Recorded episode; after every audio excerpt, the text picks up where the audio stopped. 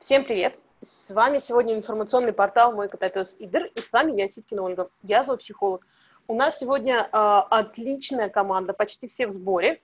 Э, Наташа Кирьянова, Юлия Розова, зоопсихологи, э, Олеся Силина и Ася Юнкина, ветеринары. И мы все вас приветствуем. Всем привет. Всем привет. Привет. Супер. И тема сегодняшнего эфира – это такая сложная, серьезная и горячая тема, как отличить хорошего заводчика от плохого. А, я предлагаю Олесе начать как человеку, которого, и, в общем-то, местами можно назвать вполне себе заводчиком. Ну, как же местами? Я вполне себе заводчик, даже не местами. Расскажи про свой опыт немножко. Как да, ты дошла до В моем доме родилось несколько поколений бернских зенинхундов и очень много поколений норвич-терьеров.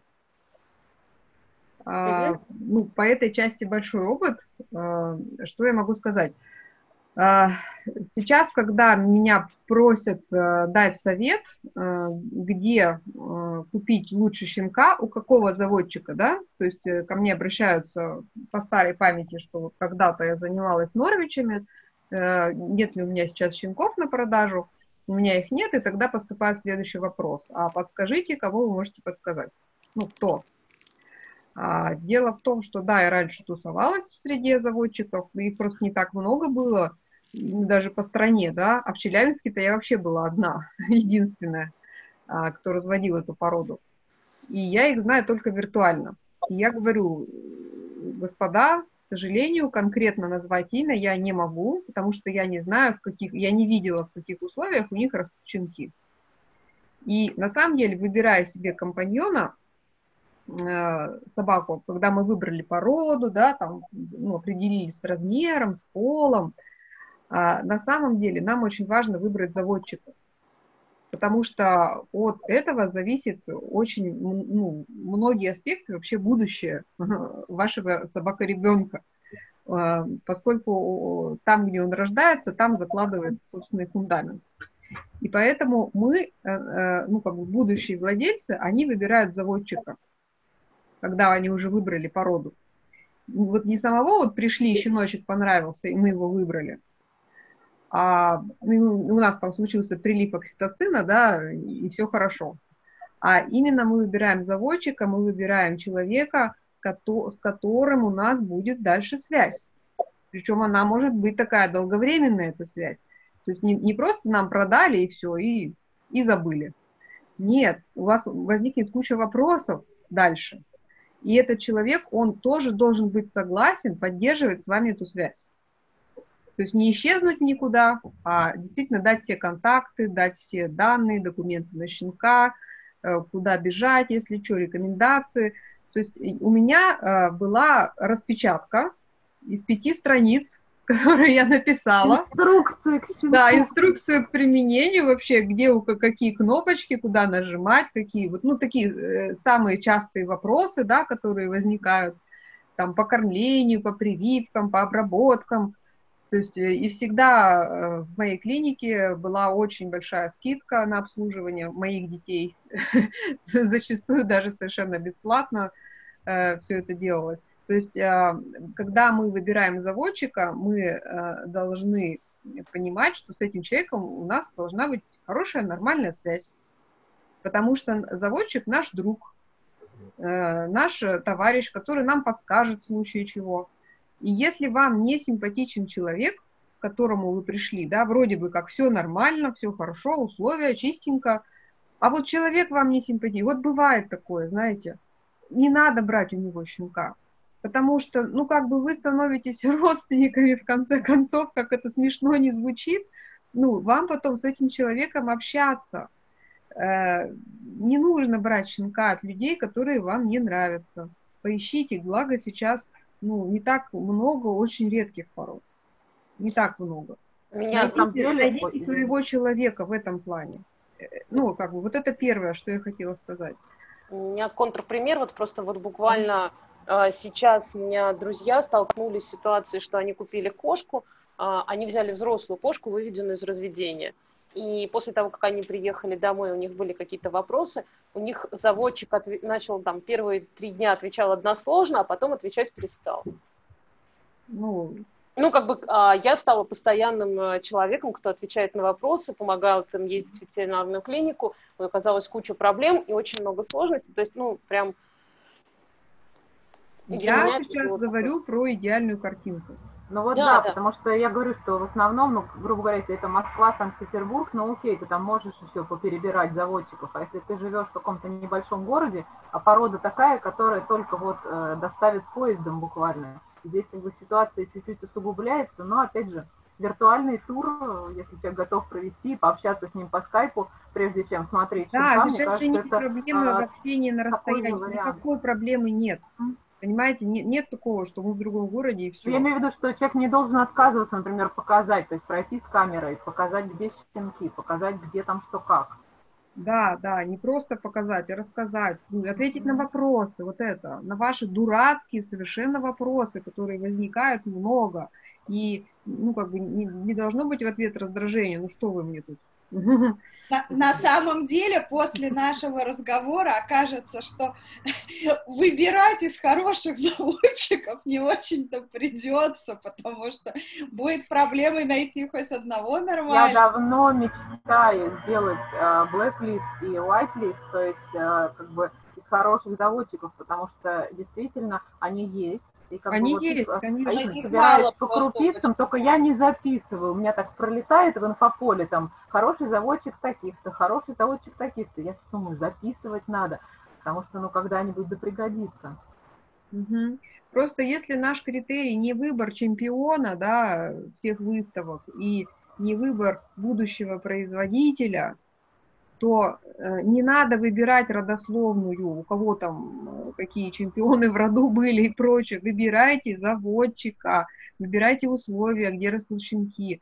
Ну, как бы вот э, я бы никогда не взяла э, щенка из э, питомника, где собаки живут отдельно от людей.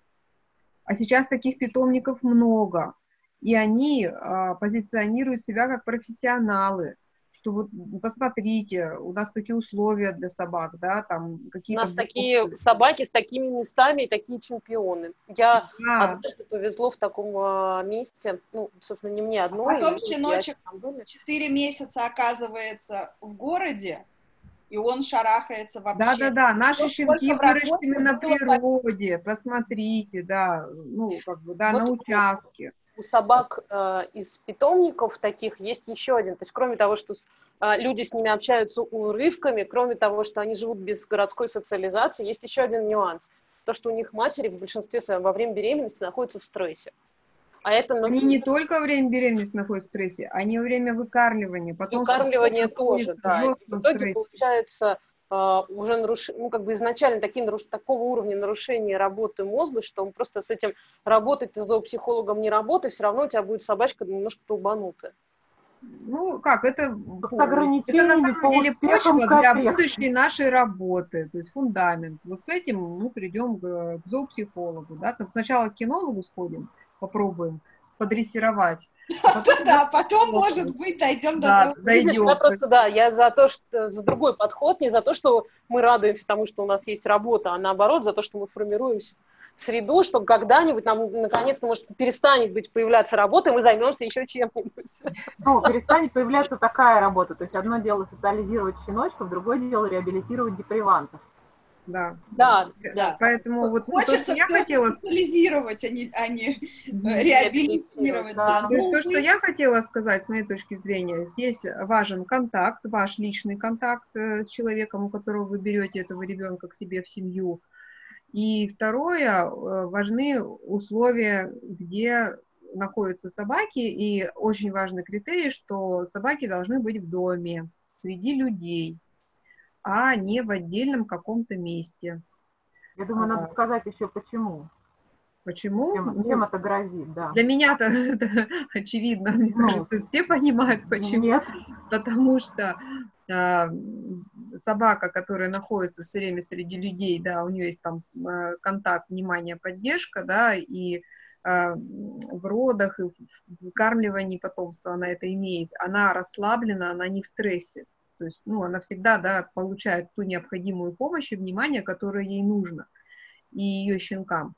А второе, детки, которые растут у спокойной мамы, ну, как бы у них у самих все хорошо, и они, э, когда у них открываются ушки, когда у них открываются глазки, вот эти чувствительные периоды, когда они слышат эти запахи, которыми наполнен наш дом, обычный дом, бытовой дом, где происходят какие-то ежедневные вещи, да, там бытовые приборы включаются, может быть, машины там ездят, э, открытые Стиральная окна. машина. Да, крышки, стены. Крышки на пол падают. Музыка из телевизора, я не знаю, то есть вот этот вот... вот Кошки вот, скачут, дети. Да, он естественный, то есть уже э, щенок социализируется, как бы будучи в этом окружении. А если в доме еще есть детки, которые умеют обращаться с собаками, и все у них хорошо, а если еще есть кошки, а если еще есть друг другие какие-то собаки, ну, это прям вот очень Идеальная хорошо. среда. Это, да. это только в плюс, да, этому заводчику, который, э, в общем, таких детей растит. Поэтому берите детей у заводчиков. Хорошо. Можно, можно я еще страшилок накину э, на тему, что бывает, если собаки живут не в доме. У меня просто какая-то череда. Я, опять же, не хочу переходить на личности, но вот я надеюсь, что в Москве не один такой заводчик. У меня пошла какая-то череда э, депривантов среди собак породы Акита Ину. Я не знаю, что это за питомники такие в Подмосковье. То есть там стандарт. Щенков в 5 месяцев отдают. Отдают из э, пригорода, то есть они живут там на ранчо, они живут в вольерах. И, соответственно, что мы имеем? Да? Получается, что э, щенок там гоцал, значит, по полям, по лесам в окружении э, исключительно собак своей породы, там своих однопометников, к нему там несколько раз в день подходили люди, и в пять месяцев он попадает э, в город Москва, в квартиру, в городскую среду, и а, такие владельцы очень часто обращаются со страхами, то есть то, что собака не готова гулять, не может носить амуницию, а, боится людей, боится городских звуков. И в пять месяцев это очень трудно корректируемо, потому что это уже конец периода социализации, то есть здесь просто идет уже, по сути, вот та самая реабилитация деприванта, и, ну, вот, э, это очень часто встречается, ну, я думаю, и у других да, пород да. тоже. Можно, можно в связи с этим такую маленькую поправочку. Если вы живете в городе и берете собаку-компаньона, ну, как бы в городскую среду, нужно брать из городской. Если вы живете где-то на хуторе, в отдалении, я не знаю. И никогда не планируете. Не собираетесь, да, вообще вот в эту Москву ехать. Ну, слушай, а как, а ветеринарки, то есть все равно, как бы, есть ситуации, да, да, ну, где собаку нужно в городскую среду заносить. Ну, Поэтому а, тут другой вопрос. Опять же, я не знаю, просто слушают ли наш эфир заводчики и будут ли когда-нибудь слушать, но если вы заводчик, и у вас ранчо, и у вас там а, пригородная среда, имеет смысл, и, допустим, щенки задерживаются там дольше трех месяцев, имеет смысл их вывозить. То есть, да, вот я знаю, опять же, заводчиков, да, которые и... своих щенков э, там оптом, попарно, там, по, поединично э, выводят в город погулять. Это прекрасно, это просто вызывает уважение. Да, я когда выступала с лекциями, знаете, среди заводчиков, меня приглашал Роял Канин, там, Проплан, ну, вот, вот у них вот эти мероприятия были, меня приглашали как зоопсихолога, именно к заводчикам я им говорила о том, что... И вот, кормите своих собак! Я, нет, я им говорила, что э, щеночки до трех месяцев должны получить опыт контакта с землей, ну, с разными поверхностями, с травой. У них глаза на лоб лазили, они говорили, вы что? А прививки, они же заболеют. Я говорю, ребят, ну что, у вас ни у кого у знакомых нет участка своего, где можно безопасно это сделать, ну, то есть просто вот, ну, вывести, да, их там, чтобы они там потусили. Ну, вот вообще никакой возможности. Ну, то есть вот в головах как бы, а, а как, ну, они, собака, вот щенок вообще не должен выходить из дома до того, как ему не поставить прививки. Ну, а потом но вот э, я на самом деле это очень частая история, потому что э, у меня периодически появляются клиенты, которым ветеринары такое говорят. Вот у них маленький щеночек, щеночков зачастую слишком рано отдают, но про это мы говорили, да, в предыдущих эфирах. И э, ветеринар еще накидывает на это, значит, дополнительно владельцу страхов, что ни в коем случае Ваша собака нигде там ни на траву не должна ступать, ничего. Это при том, что у людей есть свои дачи, есть свои участки. Я говорю, ребята, а чем вам там это грозит? Ничем. Можно тоже слово как ветеринара мозга ставить? Может быть, Ася меня поддержит, что у нас сейчас такое количество привитых собак, а, ну, такой процент, да, среди э, привитых собак, что Им ну, вообще встретить- ничего не грозит. Встретить, да, вот, ну, как бы вот чуму, Ну, не надо ли с лисами общаться, не надо с ежиком да, говорить. ну, ну, как бы вот в городской среде достаточно проблематично. То есть, то есть ты хочешь сказать, что коллективный иммунитет все-таки уже наработан благодаря... Конечно, да, он есть, он есть. В нашей стране тоже. Поскольку начали активно прививать, и, ну, там, очень-очень... Ася, большое микрофон. А, где-то до 2015 года в Москве практически была побеждена чума. То есть э, реально а, собаку с чумой было очень сложно встретить. Но благодаря зоозащитникам чума вернулась вместе с больными собаками из регионов. И сейчас она встречается. А, Действительно, большой популяционный иммунитет. У нас сейчас, э, на самом деле, почти все знают, что надо вакцинировать собак от инфекций, и это помогает а, предотвратить распространение. А, Риск, к сожалению, всегда существует, потому что даже на своих участках мы не до конца знаем, что происходит зимой, да, не заходила ли какая-нибудь бродячая собака, больная там, не знаю, чем еще.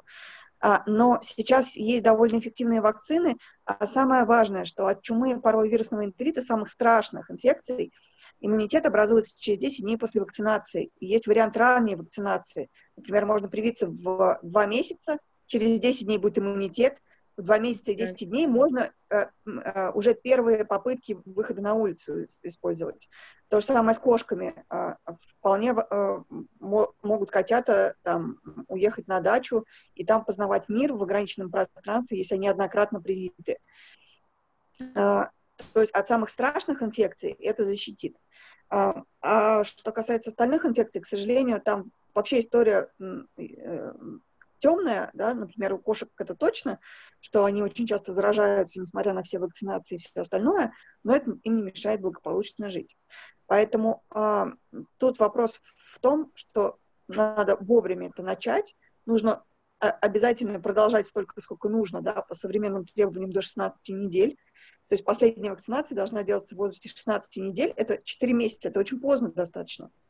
А, Либо позже, да, то есть если не ровно в 16 недель, то после 16 недель. Но это это не значит, что- исключает Что прогулок. это время не надо гулять, да. Это значит, Да, что у а вас нас люди как раз вот считают, что раз вакцинация, значит гулять вообще нельзя. Потому что так Я- говорят, так говорят ветеринары. И более того, говорят, что еще две недели после последней вакцинации нельзя. То есть там уже к пяти месяцам дело идет.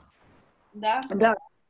А, к сожалению, всегда перестраховываются на все Да. 100 500, а, и я ветеринаров с этой стороны полностью понимаю, потому что если кто-то чем-то заразится, даже в легкой форме, потом настучат по голове тому ветеринару, который сказал, что можно было гулять.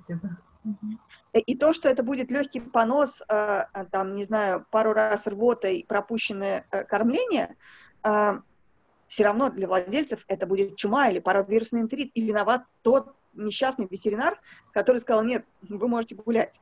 А то, что собака после этого вырастет абсолютно нормальной и с точки зрения э, ее психологического развития, а, это все владельцами будет отнесено. Поэтому э, тут, с одной стороны, я полностью понимаю коллег, почему они говорят, нет, ни в коем случае гулять, потому что э, эта ответственность э, сразу ложится на врача. А с другой стороны, я всегда говорю так, а, вы можете гулять, скорее всего, ваше животное ничем не заразится, но могут, а, любая вакцина может не выдержать, да? Ответственность полностью на вас. И мног, э, э, с точки зрения ветеринара, я предупреждаю, что собака может заразиться, но это перенесется легко. С точки зрения э, человека, который работает с животными, очень советую начать гулять. Поэтому э, э, тут всегда есть свои плюсы и минусы. Э, Мне кажется, Мгм. наша задача дать все данные. Да, Ну. а, то есть владелец должен а, понять, чего он больше боится. Получить асоциальную собаку, которая боится выйти м, на улицу, а, либо эм, перенести И будет, наверное, здорово. Тоже, тоже не факт. Ну, смотрите, у нас про прививки скоро будет отдельный эфир. А, Я не помню, только Ася или Олеся. Кто-то из- кто, кто, кто По-моему, я. по-моему, Олеся. Олеси поперечного. будет эфир, и мы подробно будем это разбирать. Ася, расскажи, вот у тебя была классная... Да, можно я дальше расскажу про болячки, если мы уже пошли в эту сторону, я всегда люблю всякие пужалки, да, вот, а, для меня, а, вот, а, я, у меня есть свежий опыт приобретения животного, я выбирала заводчика, слава богу, я заранее знала про заводчицу, которая будет покупать э, свою кошку, потому что мы с ней знакомы уже много лет, мы вместе работали, она ветеринарный врач, и чем она меня прельстила? Двумя вещами. Ну, во-первых, она ветеринарный врач, который помешана а, на контроле всех заболеваний, которые могут передаваться генетически. А, у майнкунов это гипертрофическая кардиомиопатия а, и а, сейчас забыла, как называется, а, проблема с мышцами, тоже наследственная, которая развивается, приводит к смерти. Соответственно, она проверяет а, все свои поколения а, на это и проверяет тех котов, которых берет себе разведение. Они проходят генетические тесты, они проходят исследования, они проходят, им делают рентген на а, дисплазию ТБС, которая редко, но бывает а, у мейнкунов. То есть с точки зрения здоровья они проверенные, перепроверенные. И сейчас я в этом убеждаюсь на своих кошках. Да? Моим кошкам сейчас год и три. Мы прошли две эхокардиографии. А, кардиологи, к которым я приезжала, с удовольствием говорили, о, какое у вас классное сердце, стеночки тоненькие, красота. Даже намека нет. Да? То есть это кошки со здоровым сердцем. А среди майкунов есть какие-то предрасположенности к этому? Почему такое внимание на эту тему? Да, да, да. А, майкуны, а, есть пять пород, которые страдают э, гипертрофической кардиомиопатией. Это наследственные заболевания, передаваемые генетически. А, и, соответственно, их проверяют, генетические тесты проводят для того, чтобы э, найти те геномаркеры, которые э, э, точно с этим связаны. Но, к сожалению, это не стопроцентная гарантия, чтобы э, была стопроцентная гарантия, а, до а, введения в разведение они должны пройти минимум 2, 2 кардиографии в полгода, в год и дальше ежегодно до 5 лет. Если до 5 лет сердце здорово, значит ничего не развилось. А проблема как раз в том, что стенка сердца становится толстой, внешние границы не меняются, а внутренняя полость становится маленькой. А чаще всего кошка выглядит абсолютно здоровой, все хорошо, но во время нагрузки начинает тяжело дышать, потому что а, объем а, сердечного выброса небольшой, и такие кошки могут погибнуть, например, если за ними погналась собака, а, они хотели от нее убежать и куда-нибудь там запрыгнуть на дерево, а у них просто не хватило э, объема крови, чтобы это сделать. А, со временем а, развивается наруш, а, нарушение геометрии сердца, а, расширяются левые отделы, а, сердце становится увеличено. Ася? За, за, застой крови в легких, они погибают. Погибают они часто после кастрации или стерилизации, потому что, когда больно, сердце часто бьется, поэтому их проверяют. А, но неважно, этих пород минимум 5 предрасположенных, да, то есть если вы покупаете британцев, шотландцев, сфинксов, мейнкунов, рэгдолов, а, норвежских лесных, вы должны а, им проверить это. Или если должны завод... проверить заводчики и предоставить документы. Да, да, да. Заводчики должны вам прямо вот мне а, вместе с котятами давали папочку с бумажками, где было написано вот эхо мамы, вот эхо папы, вот рентген мамы, вот рентген папы, а, вот список исследований на инфекционные заболевания, да. А, не помню, у нас не было, наверное, эфира про лейкоз иммунодефицит. Э, это хронические вирусные инфекции, которые передаются при тесном контакте, могут передаваться трансплантатарно, то есть от мамы ребенку, и на эти инфекции проверено. Мои кошечки были с полным комплектом на все инфекции кошачьи. Получается, Получается, что если заводчик внимателен к своим животным, а человек, который там разбирается в породе внимателен к своим животным, он будет все это проверять, то это все как бы получаются здоровые дети, и тогда этих здоровых, ну как бы давая здоровых детей, будут давать и документы на то, что они здоровы. Да. И если ваш заводчик а, по какой-то причине, вы, вы почитали про породу и знаете, что там есть какие-то проблемы, а заводчик вам говорит, ой, да зачем? Подумайте, нужно ли вам иметь дело с таким заводчиком. Может быть, у него есть что-то за душой, а почему он не хочет а, давать вам исследования ваших животных. Э, скорее это преимущество его животных, да, этим надо гордиться, что у них нет этой болячки. А, и второе, что меня прельстило очень э, в моем заводчике, а, это то, что она в этом году вывела из разведения кошку, которая, на ее взгляд, не подходила по характеру э, под породные требования. Она была недостаточно общительная.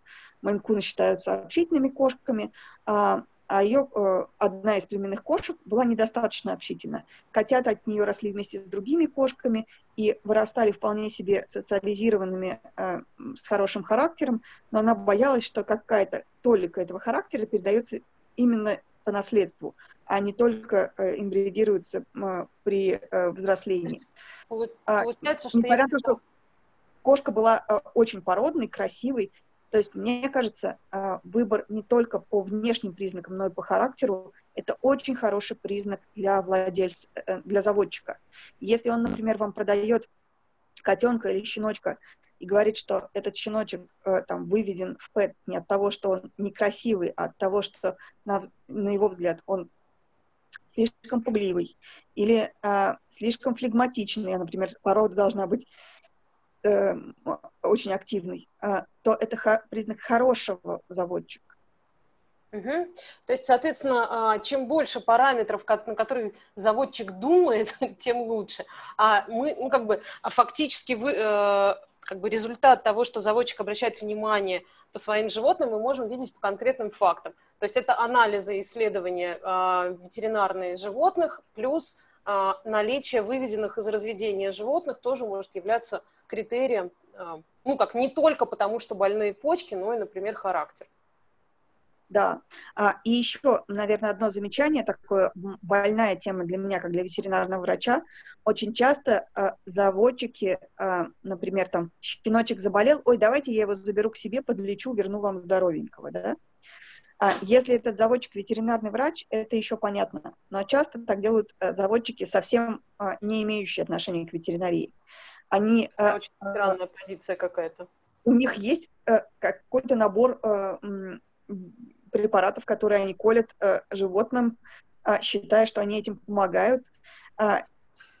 Мне кажется, Ася, все понятно дальше уже. Если ваш заводчик ветеринарный врач, можете к нему обратиться как к специалисту. Если же ваш заводчик просто э, человек, который занимается разведением животных, и он вам предлагает э, привести, подлечить кого-то, я бы насторожилась.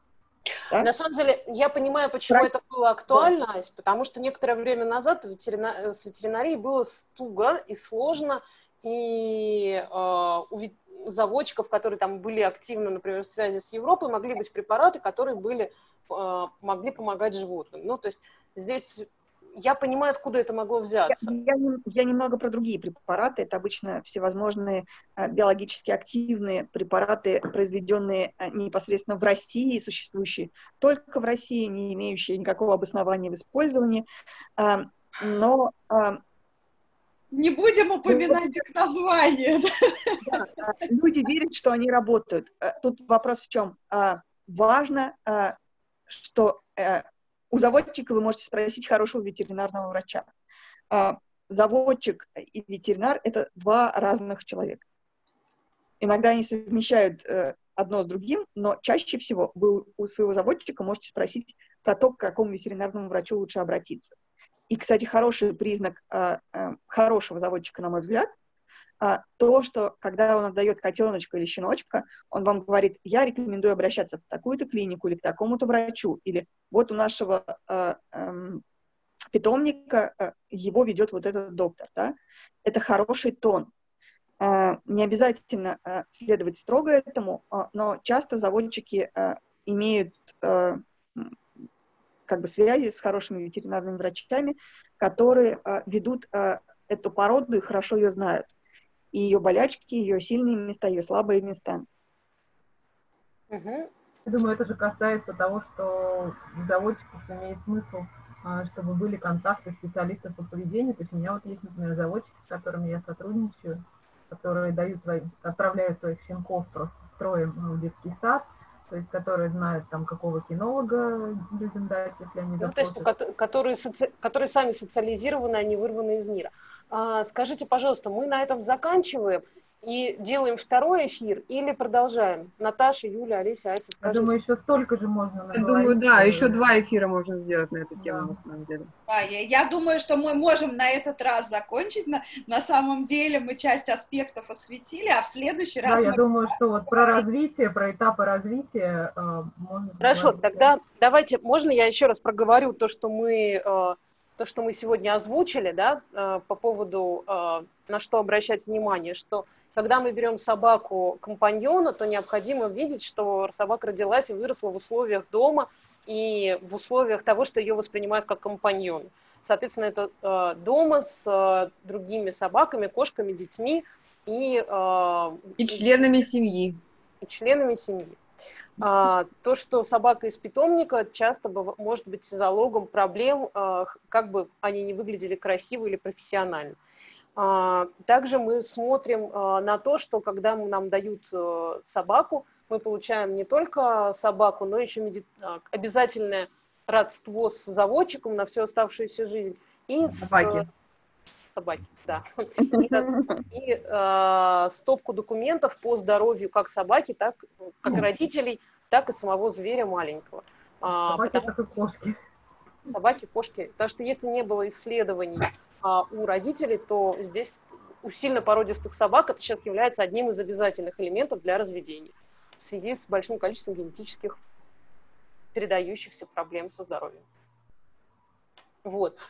И все остальное мы расскажем вам в следующей серии. Нашего сериала. Нашего прекрасного сериала. Спасибо большое, э, Наташа, Ася, Юля, Олеся. И тогда до новых встреч, до следующего эфира. До следующего. Всем пока. Пока-пока. Пока-пока.